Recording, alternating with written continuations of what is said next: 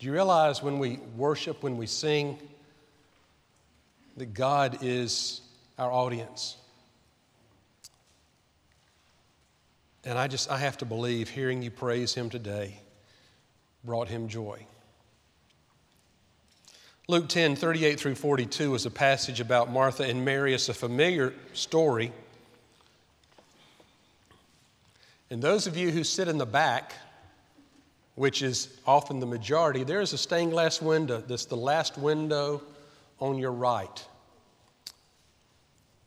of Jesus, Martha, and Mary. I'm not encouraging you to sit in back,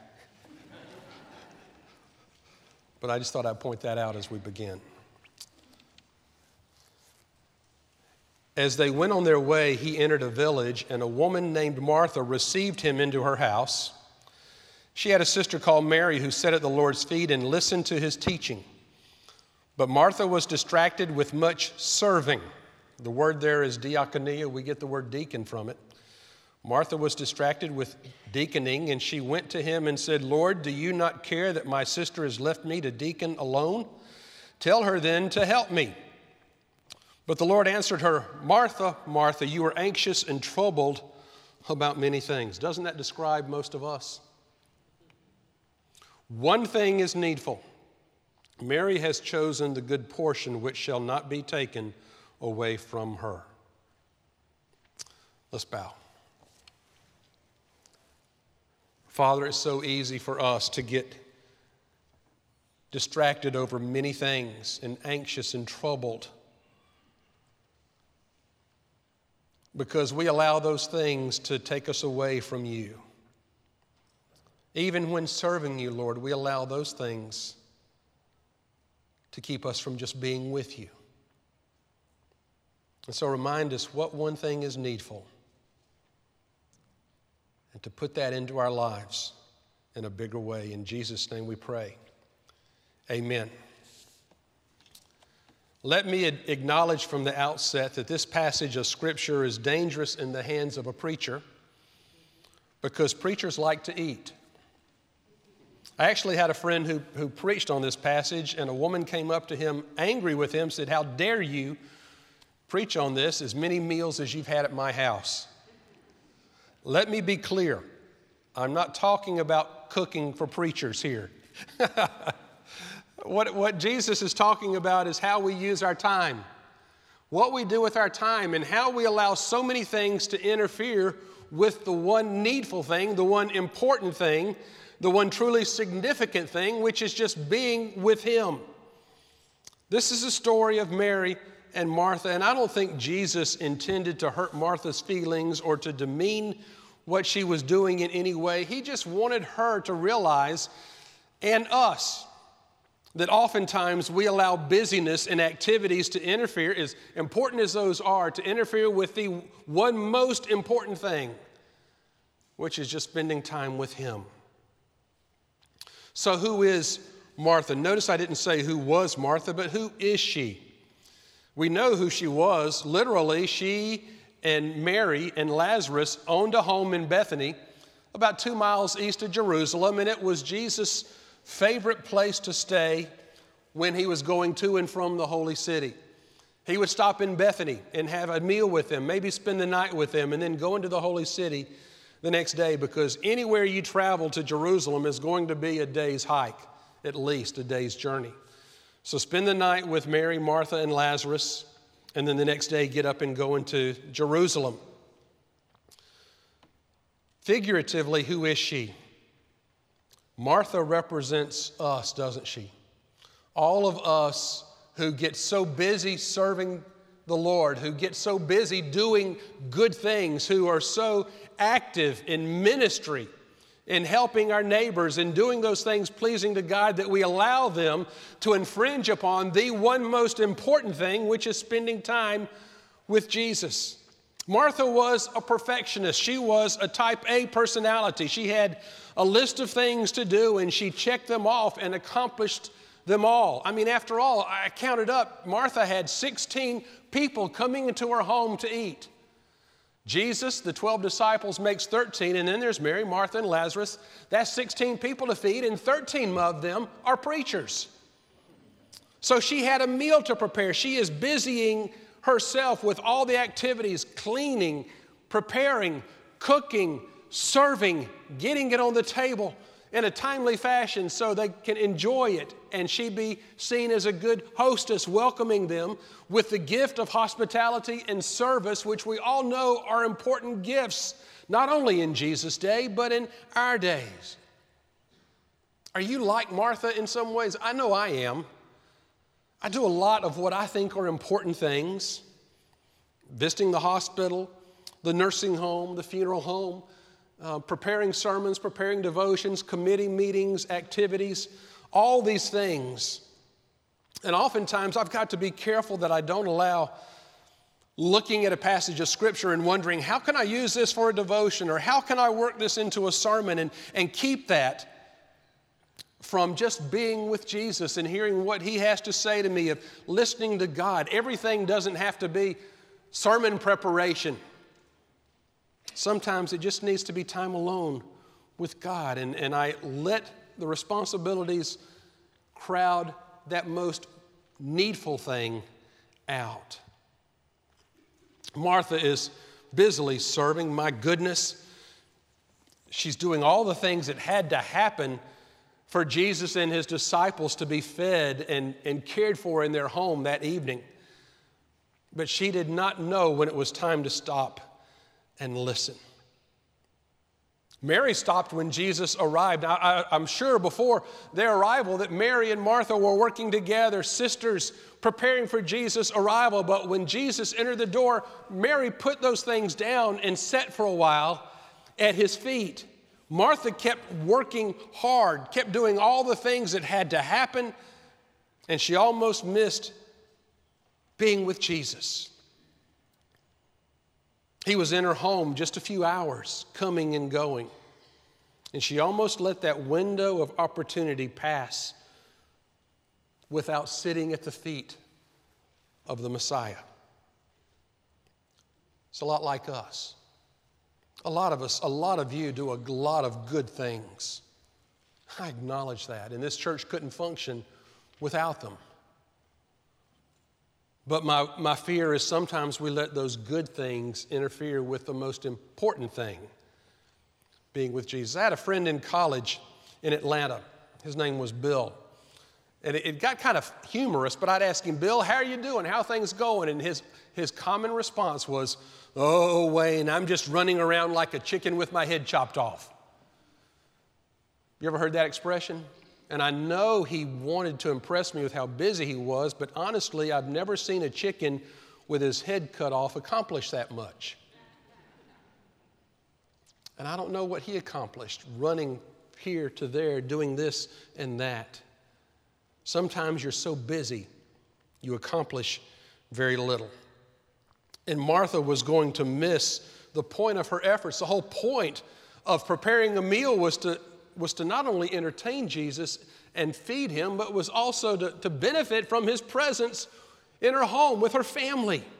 She was about to miss the whole point of her efforts with that busyness.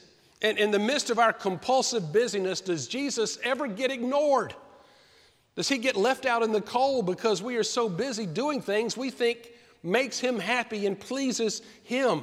We do a lot for him, but does it keep us from being with him? Which is the most important thing. She is the perfect example of someone who does everything right but fails in doing the one right thing. So I was wondering this week, what if we what if we had two columns or, or two time schedules? One schedule is how much time we spend doing things that are important. And this column is how much time we spend with Jesus. What if for one week we swapped those two columns. And instead of doing things for Jesus, we took that time and spent time with Him, and then put the, the things that we did for Jesus into the time that we usually spend with Him. Say, for example, we usually spend five hours a week doing good things for the kingdom. and one hour a week actually being with Him? What if we swap those two and spent one hour doing things for Him and five hours actually being with Him? What would happen? You see what I'm saying? We might not get that much done, but we would get what's most important done. And then what's most important would filter down into what we really need to do. I've had a church member whose motto was simplify. I've had a church member give me a book, Simple Church. And the whole theme of it is how many activities do we do that really aren't accomplishing what they were originally intended to do? And what if we let those things just kind of pass by the wayside so we could focus on the few important things, the few needful things that really matter? How much more effective could our ministry be instead of doing many things well, doing a few things with excellence?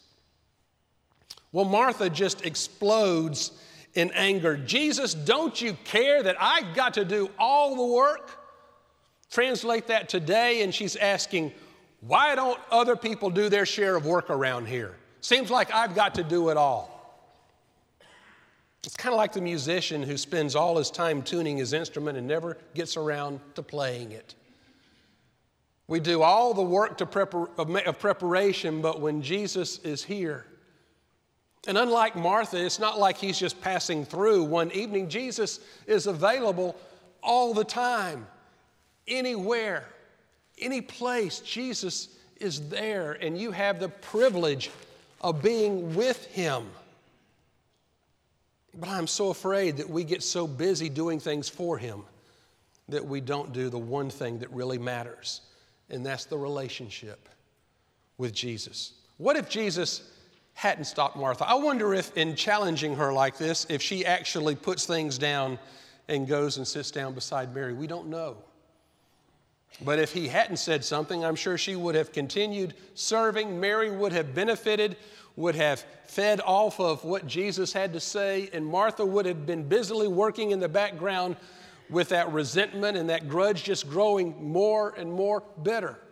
That she was having to do all the work, thinking that she was doing what was necessary. And all the while, Mary was doing what was important. I think Jesus would have been happy with a peanut butter and jelly sandwich if Martha would have just put down what she was doing for him and sat at his feet for a while. The chores are important, but are they really what's most important? Jesus is saying there'll always be something to do. Similar to when he said, You'll always have the poor with you. There'll always be a need. There'll always be an activity that needs to be done. But your time with me is precious, and don't let that busyness crowd out what's most important. Sometimes I think we need to take the yardstick of eternity and put it up beside our activities and measure everything we do by eternity. When I get to eternity, is this going to be really that important? You know, we've been left here to prepare for eternity. So, how is what we're doing making that preparation? When we get to eternity and look back, will we say, and I've said this before, gee, I wish I'd spent more time at work. Gee, I wish I had spent more time pursuing this hobby or doing that or going here or going there. Or will we say, I wish I'd spent more time preparing to spend eternity with Jesus? I want you to get your Bibles out and look at Luke 10 because this is, I was really excited when I realized this this week. Starting halfway through the chapter, Luke 10, verse 25. A lawyer comes up to Jesus to put Jesus to the test. And he asks him, What shall I do to inherit eternal life? Jesus says in verse 26, What is written in the law? How do you read? And the lawyer answers, You shall love the Lord your God with all your heart, with all your soul, with all your strength, and your mind, and your neighbor as yourself. And Jesus, verse 28, said to him, You have answered this right, do this, and you will live. And so then the lawyer presses him, Who is my neighbor? And that's where Jesus gives the parable of the Good Samaritan. answering, Who is my neighbor? Now, right after the parable of the Good Samaritan, Jesus says, verse 37, Go and do likewise. And then verse 38 starts the passage of Martha and Mary. Do you see what's happening? A lawyer says, What shall I do to inherit eternal life? Love God, love your neighbor. This is the parable of the Good Samaritan with the lesson of how to love your neighbor. Go and do likewise. And then the story of Martha and Mary showing you how to love God with all your heart, soul, mind, and strength. So these two passages, right on the heels of that great commandment, Jesus is showing us how to love our neighbor and how to love God. There's go and do likewise, and to Mary, sit and listen. Both are important. And I think it's also important to realize who Jesus holds up as the example. And the Good Samaritan is a Samaritan. Who's a Samaritan? He's the disenfranchised, the one that the Jews looked down on for being a half breed. And in this story, it's Mary, a woman. In Jewish circles, a woman ought never sit at Jesus' feet. That's a place for men to sit and listen and learn from a rabbi. Women are supposed to be serving. But Jesus never does what's expected, does he? And so he is always breaking down barriers and genders and cultures and expectations and uses a Samaritan to explain how to love a neighbor, and he uses a woman to show how to love God. Jesus is always doing the unexpected and breaking down those barriers of cultural and gender and racial bridges that we have erected.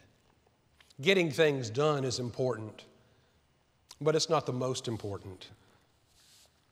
Relationships matter more, and the relationship with the Lord matters most of all. God has given us 1,440 minutes in a day to steward. And He wants to see what kind of, how we'll manage that, what kind of stewards we will be. He has entrusted that time to us. So, what does our use of time say about our priorities? Well, we're going to get these things done today and check them off.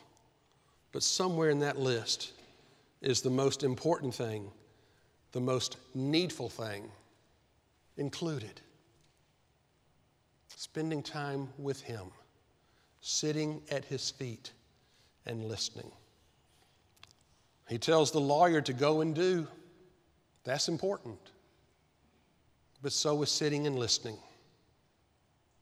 And the Samaritan and Mary teach us how to do both. Bow with me.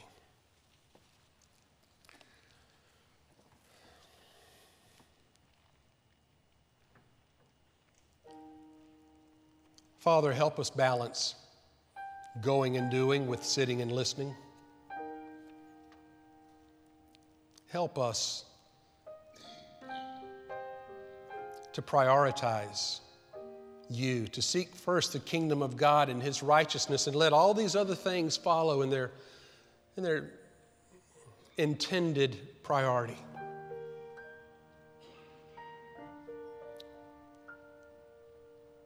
We have tasks that need to be done. And if we don't do them, we're worried that no one else will. There's some things that only we can do. So calm us down, troubled and anxious over many things. And know that when we spend time with you, that there will be enough time to do the things that really matter. We want to prioritize time with you. The one needful thing so when we get to eternity and look back, there'll be no regrets. In Jesus' name we pray. Amen.